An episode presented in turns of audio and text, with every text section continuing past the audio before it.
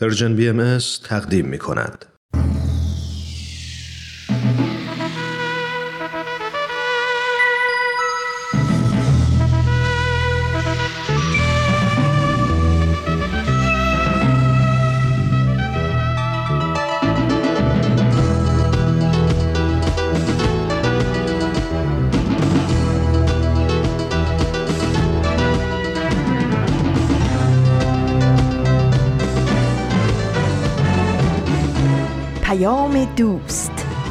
برنامه ای برای تفاهم و پیوند دلها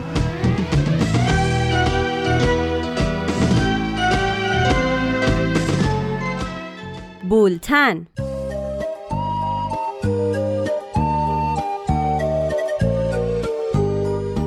امروز 16 اردیبهشت 1400 خورشیدی برابر با ششم می 2021 میلادی است. این سی و سومین شماره بولتن است.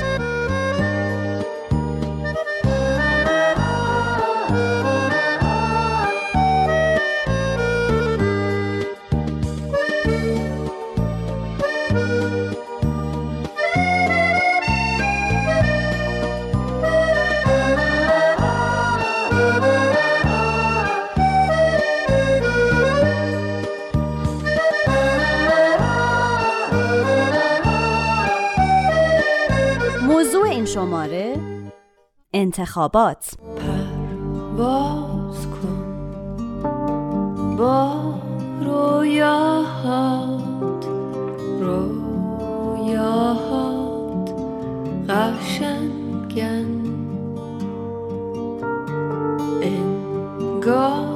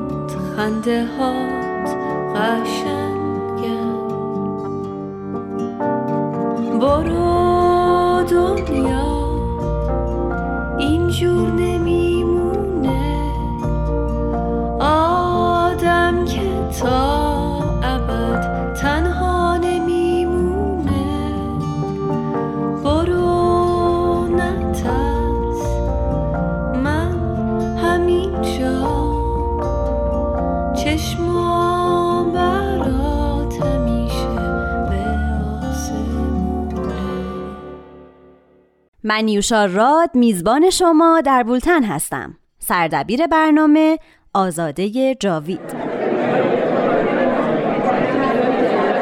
انتخابات؟ همون رأی گیری. به چی؟ به کی؟ چند تا گزینه است؟ به یکیشون رأی اکثر کشورها همینطوره. جامعه رو اداره کنه. اکثر سیستمای حکومتی. جاها یک بعضی جاها دو تا یا چند؟ مدرسه درست معمولا اکثریت برنده این تعریف نسبی اقلیت اکثریت. چطوری باید شناخت و رأی داد؟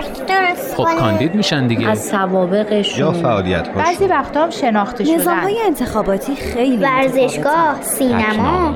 نواحی کوچک برنده چند برنده ای دو مجلسی. تناسبی و نیمه تناسبی تکرای قابل. تکرای غیر قابل وای چه خبره. اینا تازه بعضیاش خیلی زیاده. منم می‌خوام بعضی کاندیدا باشم انتخابها برای ریاست بعضیاش جمهوری. برای مثلا کنگره تو؟ نمیشه که. بعضیا مجلس سنا دارن. برای انتخاب یا فرماندار شهردار یا استاندار یا همه اینا برای اداره کشور و جامعه بابا است. تو شهردار میشی. برای بهبود وضع همه مردم همینا می‌خوان همه همینا رو میگن امیدوارم موفق باشن. اردیبهشت ماه و عید رزوان برای بهاییان زمان انتخاب افرادیه که با عضویت در شوراهای اداری محلی و ملی مسئولیت‌های مختلفی رو به عهده می‌گیرن.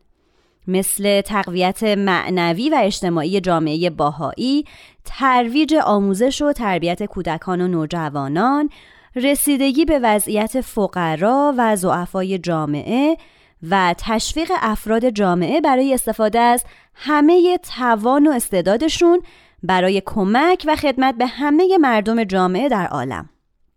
امروز در بولتن به موضوع انتخابات می‌پردازیم. لطفا اگر در این مورد نظر یا تجربه ای دارین با ما تماس بگیرین. در تلگرام به آدرس at Persian BMS. میریم به سراغ پارسا فناییان تهیه کننده برنامه پاراگراف. او یادداشتی از شهرزاد رفیعی رو با موضوع انتخابات می‌خونه.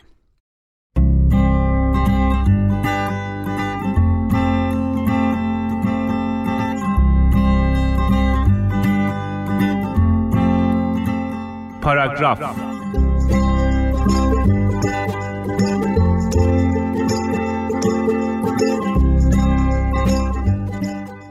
می‌خواست پیشنهاد بده که بیا انتخابات نزدیکه. بیا بریم کاندید بشیم و برای خودمون رأی جمع کنیم. کلی مزیت داره و بعدش می‌تونیم فلان کنیم و چنان. نمی‌دونم منظورش از مزیت چی بود. شاید پذیرفتن هزاران مسئولیت جدید رو مزیت می‌دونست. شاید مزیت رو در این می‌دید که باید علاوه بر تمام کارهایی که تا الان انجام دادیم هزار تا کار دیگر رو هم قبول کنیم. اولش حرفایی بزنیم و قولایی بدیم. قرار اون چنان تغییراتی به وجود بیاریم که اصلا باورتون نشه. بعد باید برای خودمون اعتبار بخریم و رأی جمع کنیم. چطوری؟ با وعده دادن. امید دادن به اینکه قراره در آینده نچندان دور چه اتفاقاتی رخ بده و اگه نشد با خوراکی.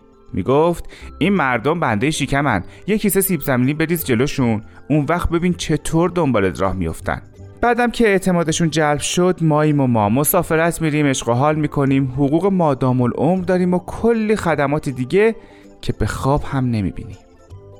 می‌خواستم بدونم پس تکلیف اون وعده ها چی میشه؟ مگه قول ندادی همه چیز تغییر کنه؟ مگه نگفتی فلان چیز رو براتون فراهم می‌کنم و فلان کار رو براتون انجام میدم؟ خب اینا که با خودشون مسئولیت میارن. مگه نمی‌دونی که اگه بخوای فقط یکی از این تصمیمات رو عملی کنی دیگه خواب هم نداری؟ پیش خودم فکر کردم کاش می‌شد یک نوع جدید از انتخابات برگزار شه. اینطوری که کسی کاندید نشه کسی راه نیافته با شعار و کیسه سیب زمینی سر مردم رو شیره بماله. اصلا کار رو بسپاریم دست خود آدما. مردم دوروبرشون رو نگاه کنن ببینن چه کسی اهل کاره چه کسی مسئولیت پذیره و چه کسی وجود داره که واقعا بدون چی کار باید بکنه. با جوگیر شدن که کاری از پیش نمیره. باید برنامه داشت. باید چهار قدم جلوتر رو دید. باید دونست که کلی بحران جلوی راهه. اونا رو دید براشون برنامه ریخت و بعد قدم برداشت.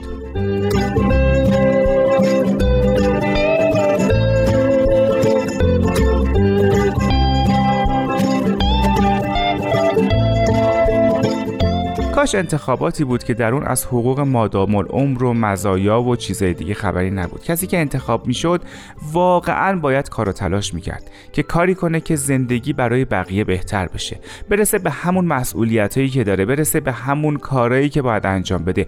آستین بالا بزنه و نشون بده که اگه حرفی هم زده پاش میسته کاش انتخاباتی بود که آدمای منتخبش می‌دونستن دقیقا کجا اومدن و قراره چیکار کنن.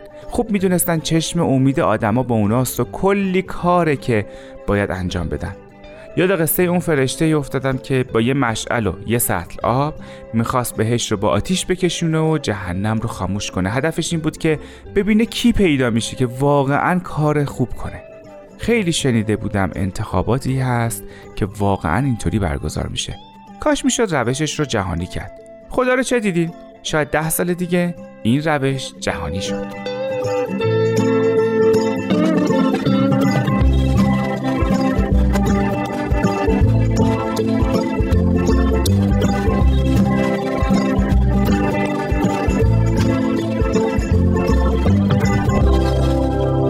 جامعه بهایی گروه یا طبقه ای به نام روحانی یا رهبر دینی وجود نداره و اداره جامعه در سه سطح محلی، ملی و بین المللی انجام میشه. مدیران جامعه توسط افراد جامعه انتخاب میشن. روش و اداره جامعه بهایی در اصطلاح نظم اداری نام داره. در این روش افراد جامعه قدرت رو در اختیار افرادی قرار میدن که خودشون با رأی سری و به صورت آزاد انتخاب کردن. شرایطی که باهاییان برای انتخاب افراد مورد نظرشون در نظر می‌گیرن اینها هستند. ایمان، سلامت نفس، از خودگذشتگی، توانایی فکری، تجربه کافی و فعالیتاشون در جامعه. نکته مهم در این نوع از انتخابات اینه که افرادی که به عضویت شوراها یا محافل محلی و ملی انتخاب شدن به هیچ وجه نسبت به سایرین برتری ندارن و برای اونها موقعیت یا مقام خاصی در نظر گرفته نمیشه.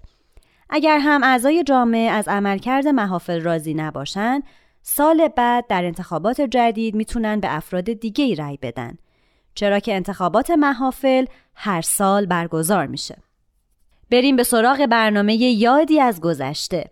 پگاه موافق یادداشتی از آزاده جاوی تهیه کننده این برنامه رو برامون می‌خونه.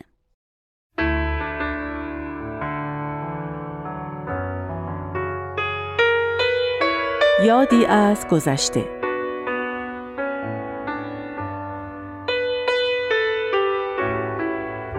انتخاب شدم.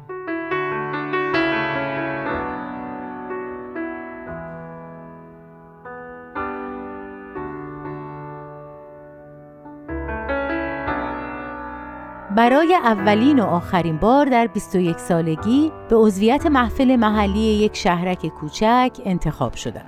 در حالی که کوچکترین عضو این نهاد بودم. حالا باید چه کار می‌کردم؟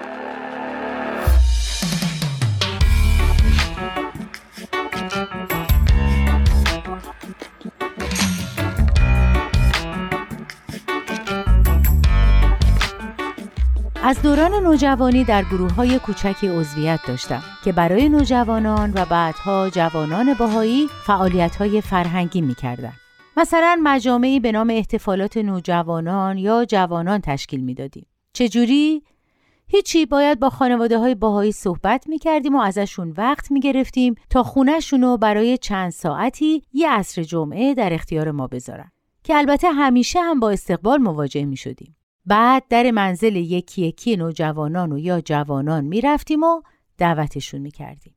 همه تلاشمون رو می کردیم که اون چند ساعت به همه خوش بگذره. اما از اون گروهی بگم که عضوش بودیم. چند تا جوان تقریبا همسن و سال بودیم که توی یه منطقه زندگی می کردیم. مثل همه مجامع مشورتی باهایی باید در اولین جلسه هیئت رئیسه رو انتخاب می کردیم. ما یاد گرفته بودیم که انتخابات سری و آزاده. یعنی کاندیدایی هم وجود نداشت. همه ما شیش هفت نفر می‌تونستیم نازم یا منشی یا صندوقدار باشیم. پس اوراق رو بر می داشتیم و به ترتیب هر کسی رو که فکر می کردیم مناسب تره انتخاب می کردیم.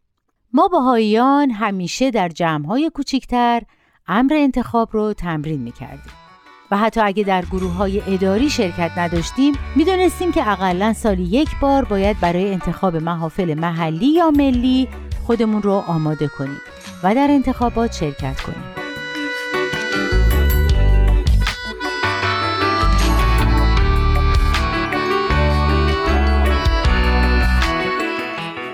خب ما که هنوز سن و سالمون به انتخاب محفل نمی‌خورد.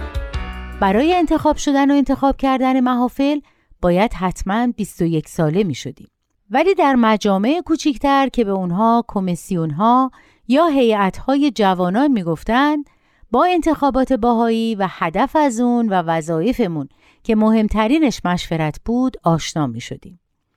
از همون جاها بود که یاد می گرفتیم باید به هم نوعان خودمون خدمت کنیم و برای انجام این خدمات قرار نیست پولی دریافت کنیم. ما یاد می گرفتیم که خدمت کردن جزئی از زندگیمون باشه و عمیقا باید به خدمتی که انجام میدیم ایمان و عشق داشته باشیم. خب بگذریم از این حرفا. خانواده ما چند سالی از تهران به شهرستان دیگه منتقل شده بود و بعد دوباره به تهران برگشتیم. من دانشجو بودم و حالا منشی یک جمع مدیریتی جوانان یکی از مناطق تهران بودم. خیلی به این فعالیت علاقه من بودم. به گفته همکارانم منشی خوبی هم بودم. تا اینکه پدرم تصمیم گرفت در یکی از مناطق همجوار تهران که خیلی هم دور از محلمون بود خونه ای بسازه و بعد هم ما به خونه جدید نقل مکان کردیم.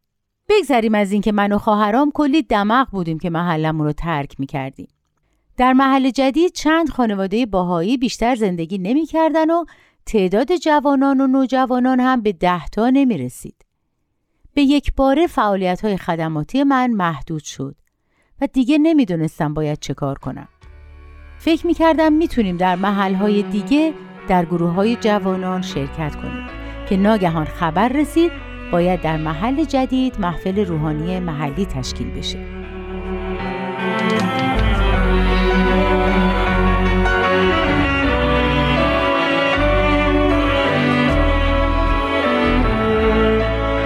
خیلی کوتاه بگم که در هر محل و منطقه با تقسیمات شهرداری که تعداد باهایان 21 سال به بالا به 9 نفر برسه یعنی محفل روحانی تشکیل شده.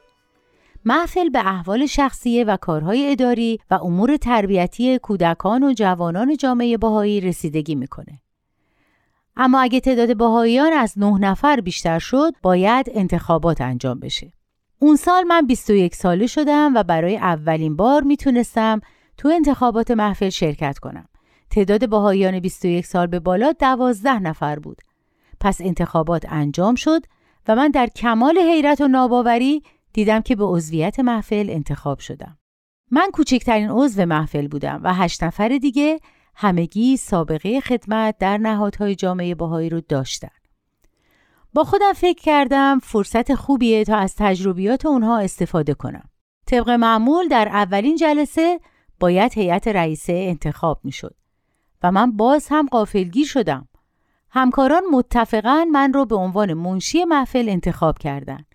نمی‌دونستم چیکار کنم ولی خیلی زود تجربه گذشته به کمکم اومد و خوشبختانه تونستم با شرایط کار کنار بیام. کمتر از یک سال بعد ازدواج کردم و باید به شهرستان می‌رفتم. در اونجا هیچ کس رو نمی شناختم. به عنوان یک باهایی برای انتخابات محفل باید نسبت به اعضای جامعه خودم شناخت پیدا می کردم تا بتونم با دیدی باز در انتخابات شرکت کنم. چون گفتم که برای انتخابات کسی کاندید نمیشه و در واقع همه افراد جامعه که اقلا 21 سال داشته باشن می‌تونن در انتخابات شرکت کنن. یادم اون بار آخر بود که در سراسر ایران انتخابات محافل ملی و محلی انجام شد. به دستور دولت وقت محافل منحل شدن و باهایان از یکی از مهمترین فعالیت های شخصی و گروهیشون من شدن.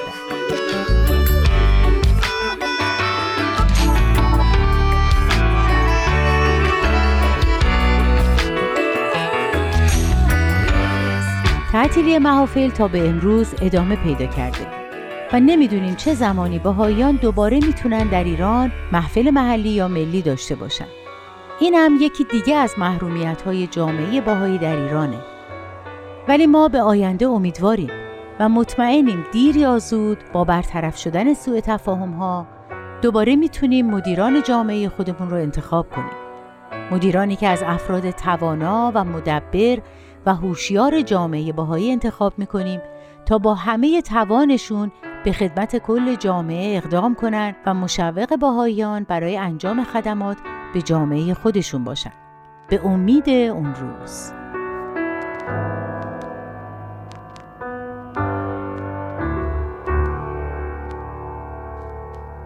به بولتن گوش میدین. گفتیم که انتخابات در جوامع محلی و ملی بهایی سری و عمومی و آزاده. هر فرد 21 سال به بالا می‌تونه به هر شخصی که مایله و اون رو برای عضویت در محافل مناسب می‌دونه رأی بده. در این نوع از انتخابات کاندیدا و تبلیغات انتخاباتی وجود نداره. هیچ کس خودش رو داوطلب نمی‌کنه و افرادی که انتخاب میشن با میل و رقبت این وظیفه رو به عهده می‌گیرن. عضویت در محافل موقعیت یا مقام اجتماعی محسوب نمیشه.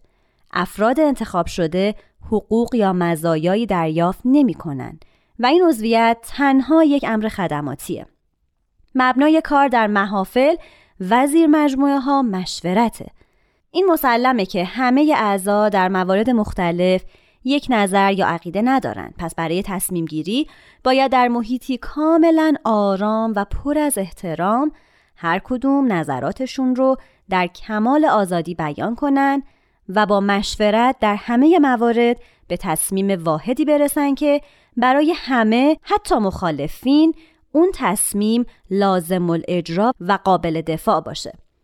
انتخابات برای محافل محلی و ملی سالیانه و برای بیت العدل اعظم شورای مدیریتی جامعه جهانی بهایی هر پنج سال یک باره.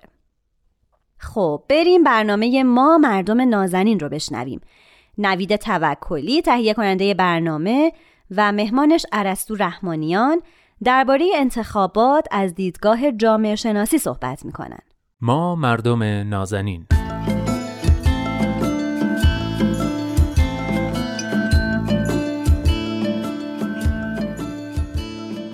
سلام. سلام به شما مردم نازنین. من نوید توکلی و خیلی خوشحالم که این هفته هم با برنامه خودتون ما مردم نازنین همراه شدید. این هفته هم قراره که با دوست خوبم عرستو رحمانیان پژوهشگر علوم اجتماعی درباره یک موضوع خاص صحبت کنیم. موضوع امروز انتخاباته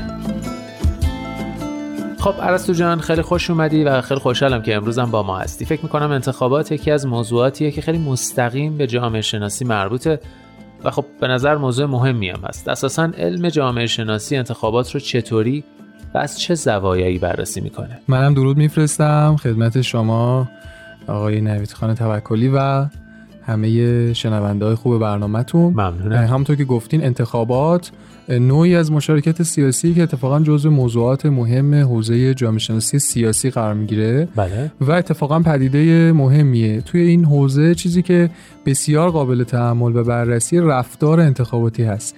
یعنی الگوهایی رو میشه پیدا کرد و نسبت داد به شیوه مشارکت در انتخابات توسط افراد و ملت. خود پدیده انتخابات یه پدیده مدرنه و ریشه در غرب داره. بله. به طور خلاصه میشه گفت که رفتار انتخاباتی افراد یک جامعه بر اساس فهم سیاسی اونا صورت می‌گیره و این فهم رو در جهت حمایت اصلاح یا تغییرات بنیادی جامعه می‌تونه به کار ببنده. آها. بنابراین میشه گفت که مردم احتمالا در وهله اول برای این انتخاب می‌کنن که تغییر ایجاد کنن. آها. ولی خب بعضی وقتا هم در طول تاریخ دیدیم که برای دستیابی به همین تغییرات یا تغییرات بزرگتر مردم دست به انقلاب می‌زنن. با توجه به اینکه کارکرد انتخابات و انقلابات یکم نزدیک به نظر می‌رسه تفاوت این دوتا چیه؟ از منظر تئوری می‌تونیم این موضوع رو هم یادآور بشیم که انتخاب و انقلاب هر دو این شباهت دارن که هر دو مشارکت و رفتار سیاسی یک ملت محسوب میشن. بله.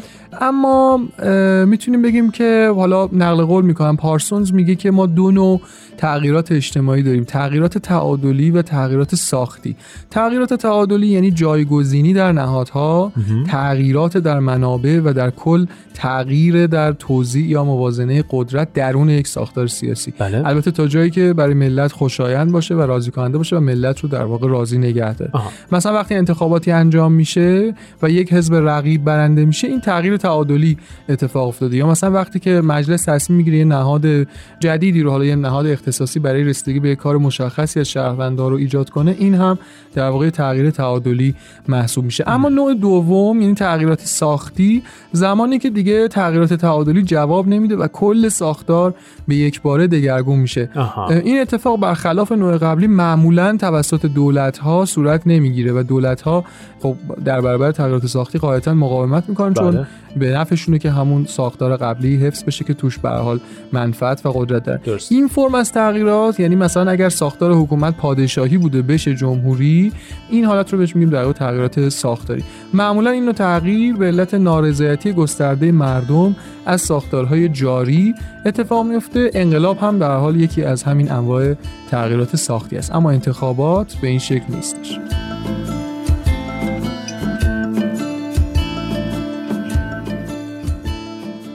خب یکی از مهمترین مسائل تو هر انتخابات میزان مشارکت مردمه. چه عواملی بر مشارکت انتخاباتی مردم تاثیر می‌ذارن؟ تو مشارکت انتخاباتی به عنوان یک مشارکت سیاسی عوامل مختلفی موثرن و نظریه هم اتفاقا در این باره وجود داره که این عوامل رو توضیح میده. مثلا نظریه ایدئولوژی مسلط بله. به این می‌پردازه که هرچند افراد در انتخاب آزاد به نظر می‌رسن و در ظاهر دارن انتخاب شخصی خودشون رو انجام میدن اما این ایدئولوژی مسلطه که هم خود مشارکت و هم انتخاب های افراد رو در کنترل خودش می‌گیره.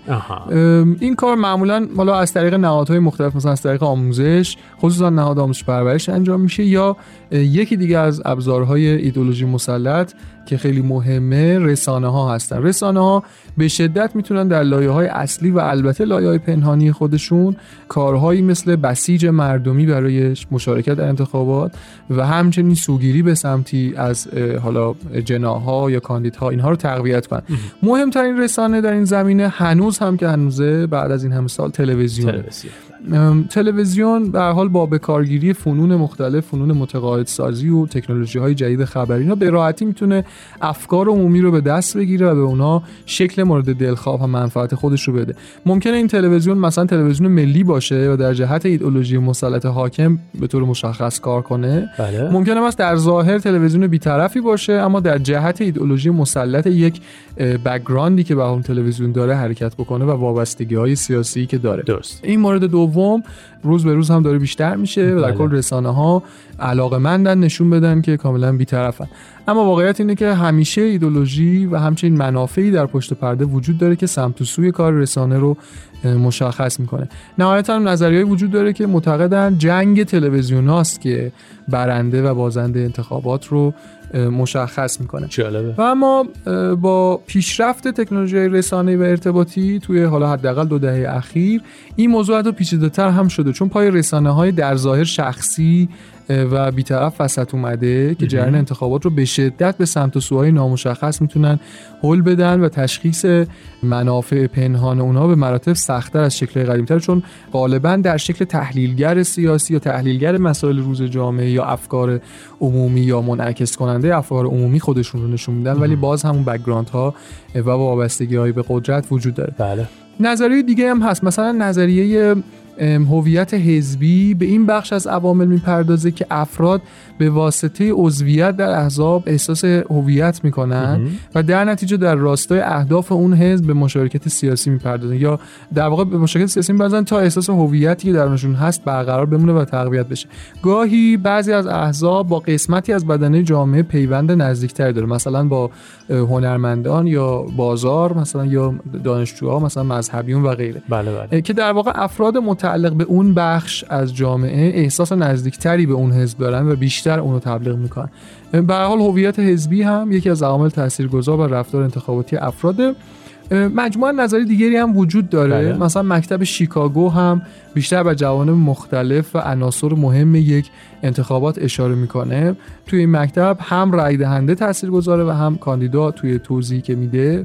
و ویژگی های رای دهنده مثل گروه اجتماعی که به اون تعلق داره تجربه سیاسی قبلیش یا تجربه شرکت در انتخابات قبلی و احساسی که از اون تجربه داره. سن جنسیت طبقه اقتصادی اینا همه عوامل زمینه ای هستش که مؤثر روی انتخابی که اون افراد انجام میدن.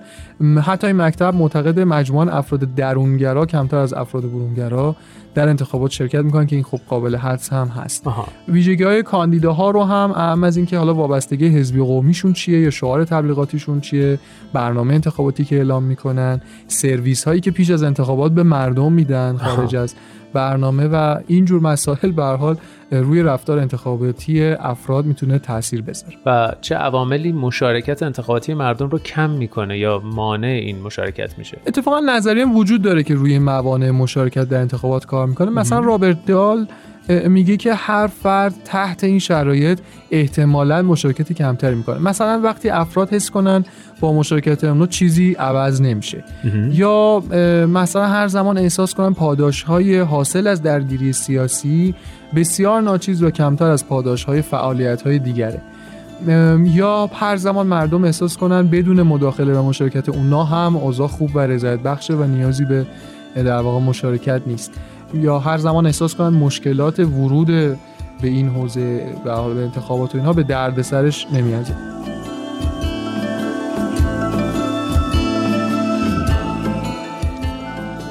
خب با توجه به همه این نظریه و صحبتهایی که کردی آیا واقعا میشه گفت که انتخابات به شکل کنونی آزادانه است و به دموکراسی واقعی منجر میشه؟ نکته که در بین تقریبا تمام این نظریه ها وجود داره بله. اینه که به نظر می‌رسه هرچی از عمر این پدیده مدرن یعنی انتخابات میگذره داره دموکراتیزه تر میشه. خب. اما همچنان متغیرهای زیادی بر رفتار انتخاباتی افراد تاثیرگذارن که این متغیرها بیرونی هن و نه درونی. و در نتیجه آزادی فکر و عمل فرد رو تحت تاثیر قرار میدن یا می‌تونیم حالا در حالت شدیدترش بگیم سلب می‌کنن. بزرگترین اون هم تبلیغات رسانه‌ای هست. شاید در وهله اول به نظر بیاد این اشکالی نداره و در آزادترین انتخابات هم وجود داره. اما موضوع اینه که رسانه ها خودشون هیچ وقت آزاد نیستن و بر اساس منافعی کار می‌کنن که برای اونا کسب سود داشته باشه. و این منافع همیشه در جایی که قدرت بیشتره بیشتر خواهد بود. و یا مثلا وجود احزاب و کاندیداها درون خودش باز یک نوع محدودیت عمل میاره و هر چقدر کم بازم از آزادی مطلق انتخاب کردن کم می‌کنه. بله. پس میشه به شیوه های انتخاباتی آزادتر هم به نظر من تعمل کرد شیوهایی که عوامل بیرونی تاثیرگذار بر رفتار انتخاباتی در کمترین حالت بشه. البته نمیشه گفت این عوامل می‌تونن مطلق به صفر برسن بله. و همینطور نمیشه گفت لزوما این عوامل همگی بد هستن. اما اینو میشه گفت که آزادی عمل و استقلال انتخاب افراد رو کمرنگ می‌کنه. نمونه هایی از این نوع انتخابات هم وجود داره. مثلا شیوه انتخاباتی پیشنهادی جامعه باهایی خودش به نظر من جای تحمل داره از بیرون البته. با اینکه در وسیع ترین حالت حالا روی جمعیت کم چند میلیونی شاید مثلا داره انجام میشه و در ابعاد بزرگتر تجربه نشده و محک نخورده. اما به هر حال میشه الگوهایی متاثر از این ایده ها رو تصور کرد که دست کم از الگوهای فعلی قوی ترن و بیشتر مبتنی بر آزادی می‌تونن حرکت بکنن.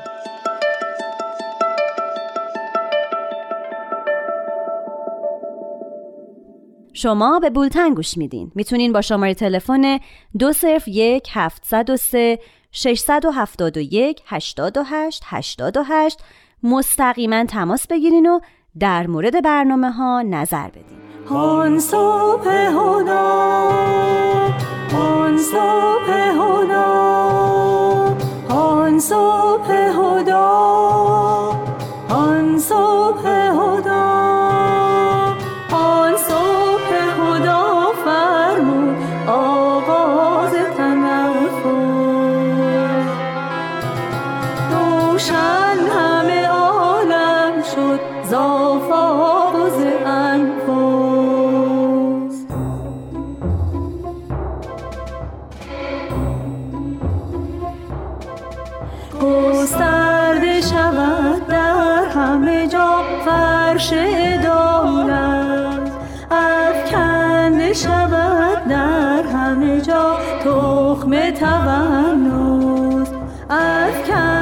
شود در همه جا تخم تونس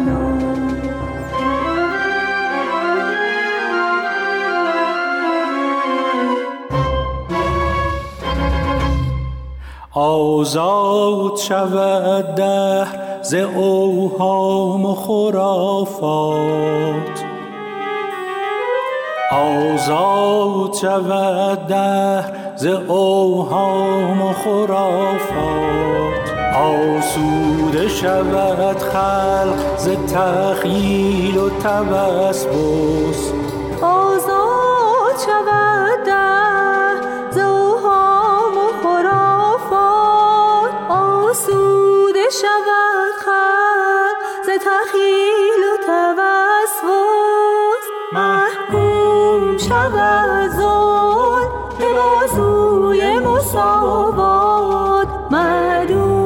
شود جر ز نیروی تفرس.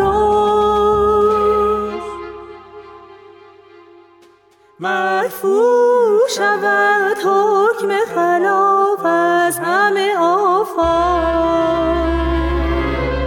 تبدیل شود اصل تباین به تجانس اصل تباین به تجانس آن صبح هدا فرمود آغاز تنفس روشن همه عالم شد زافاق نکته بخش تنز بولتنه که رامان شکیب اون رو تهیه می‌کنه. او به اتفاق دوست و همکار نویسندش سهراب مزفری برنامه رو اجرا کردن. لطفا توجه کنید. نکته.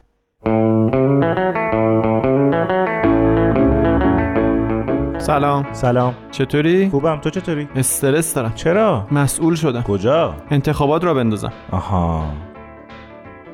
نمی‌خوای به استرس من کمک کنی؟ درمانش تو برگهاته. به خدا انقدر استرس دارم قلبم گرفته. نمی‌تونم. بتون. دستامو ببین میلرزه. بده من برگهاتو. بگیرش.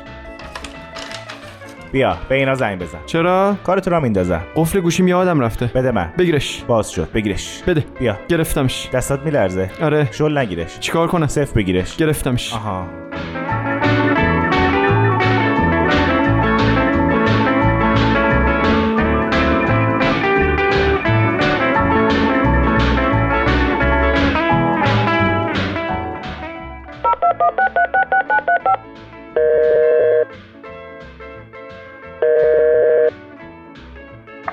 الو الو الو الو الو صدا میاد؟ بفرمایید. شما بفرمایید. تو کی هستی؟ صندوق رئیساست صدا چقدر شبیه صدای رفیق منه. خودم هم دیگه. چطور؟ بازیگر کم داری. آها آها. الو! الو! الو! الو! الو! صدا میاد؟ بفرمایید. شما بفرمایید. فی صندوق واسه انتخابات چنده؟ این انتخابات یا اون انتخابات؟ این انتخابات. کارتونی شل نیمه مستطیلی سی در چل از بالا سوراخ اندازه دو تا کف دسته از پایین راه در رو قیمتش اینقدر. چه ارزون. اون انتخابات؟ فلزی سفت مستطیلی سی در چل از بالا شکاف اندازه یه برگ از پایین دزدگیر قیمتش خیلی اونقدر. مشتری نداشت discontinued شده. باشه. پس یه box شل. تحویل فوری. location میفرستم. بای.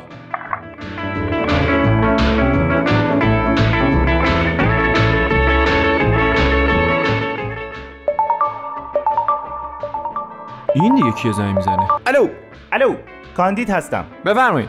عرض کردم کاندید هستم. زن پس چی شد این غذا؟ آها خودتو سری معرفی کن. مرد 46 ساله مجرب با نمک متحد متأهل متخصص مبرز. زن بیا این لباس اتو کن. اهداف خودتو سری معرفی کن. مساوات بین همه رفع تبعیض علیه زنان. یعنی من این پیرن گذاشته بودم زیر فرش روش را رفته بودم تمیزتر اتو شده بود. زن برو جارو تو بکن. حذف رابطه رئیس و مرعوس شعار خودتو سری معرفی کن. جمع و تفریق ها رو رد کردیم تا به مساوی برسیم. ما را از یک تقسیم ساده یعنی یه ماس بلد نیستی بیاری زن. برو تیتو بکش.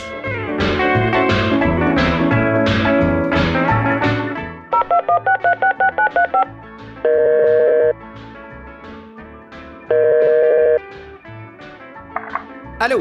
بله. خودتی کی؟ رأی شما. تو واتساپ زنگ بزن.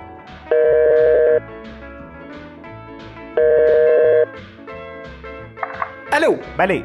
خودتی کی؟ رأی شما. بفرمایید. می‌خواستم رأی بشمرم برای کی؟ اون موقع. هستم خدافس خب قیمت؟ با نظارت یا بی نظارت یعنی چی؟ منظم مرتب تمیز یا نامنظم نامرتب کثیف؟ با نظارت حال نمیده خدافس بی نظارت بیا اسکایپ.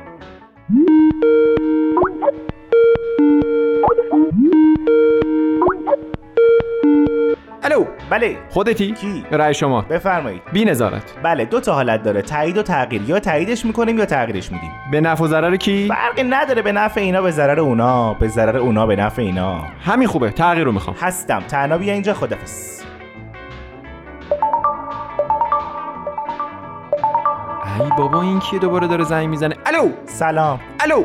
منم. کی؟ رای دهنده خوشحال شدم.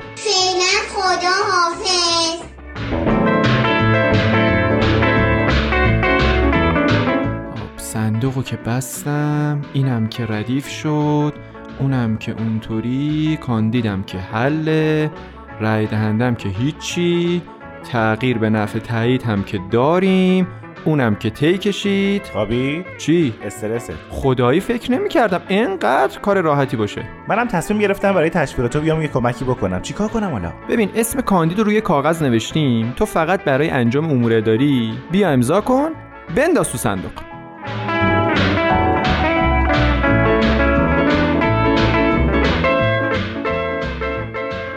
و حالا آیه های ملکوت با اجرای سایه حکمت.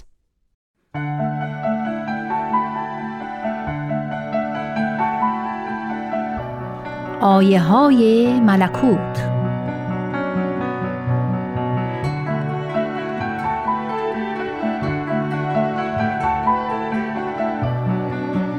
حضرت بهاءالله شارع آین بهایی می‌فرمایند امور ملت معلق است به رجال بیت عدل الهی.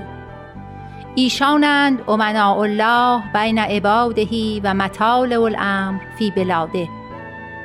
یا حزب الله مربی عالم عدل است چه که دارای دو رکن است مجازات و مکافات. و این دو رکن دو چشمه اند از برای حیات اهل عالم. چون که هر روز را امری و هر هین را حکمی مقتضی لذا امور به وزرای بیت عدل راجع تا آنچه را مسلحت وقت دانند معمول دارند. نفوسی که لوجه الله بر خدمت امر قیام نمایند ایشان ملهمند به الهامات غیبی الهی. بر کل اطاعت لازم.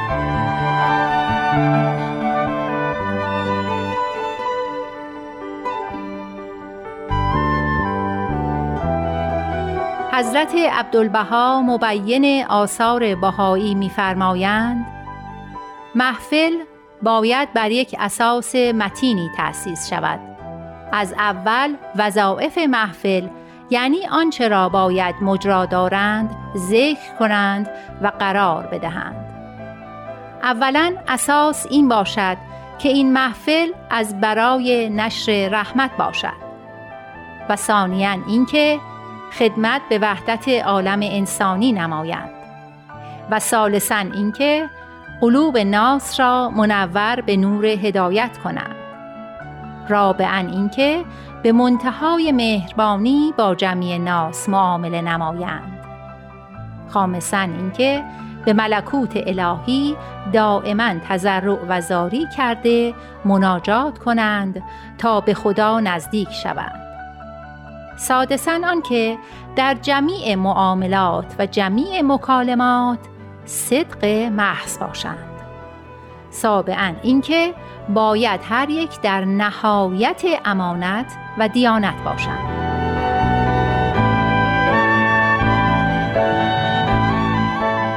در ادامه می‌فرمایند حالا مقصد از محفل این است که این گونه مذاکرات در آن بشود. تا احبای الهی یکدیگر را تشویق و تحریس کنند و همدیگر را نصیحت نمایند و سبب شوند که این محفل عبارت از یک نفس بشود. روح واحد قلب واحد احساسات واحد اتفاقات تام حقیقی حاصل شود. مقصود از محفل این است.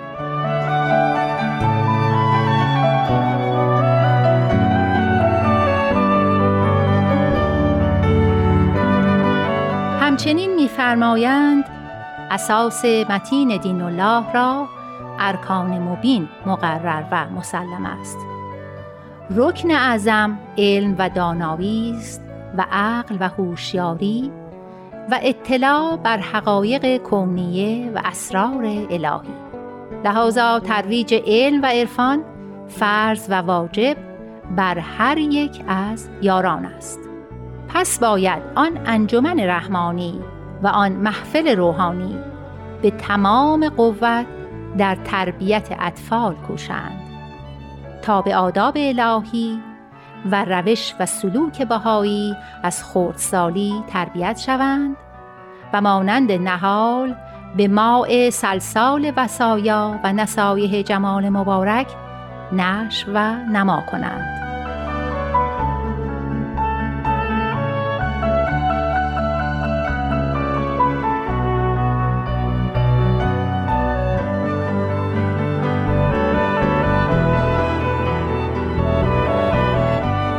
اینستاگرام به آدرس @persianbms می‌تونین درباره برنامه ها نظر بدین، کامنت بذارین و برنامه ها رو به اشتراک بذارین.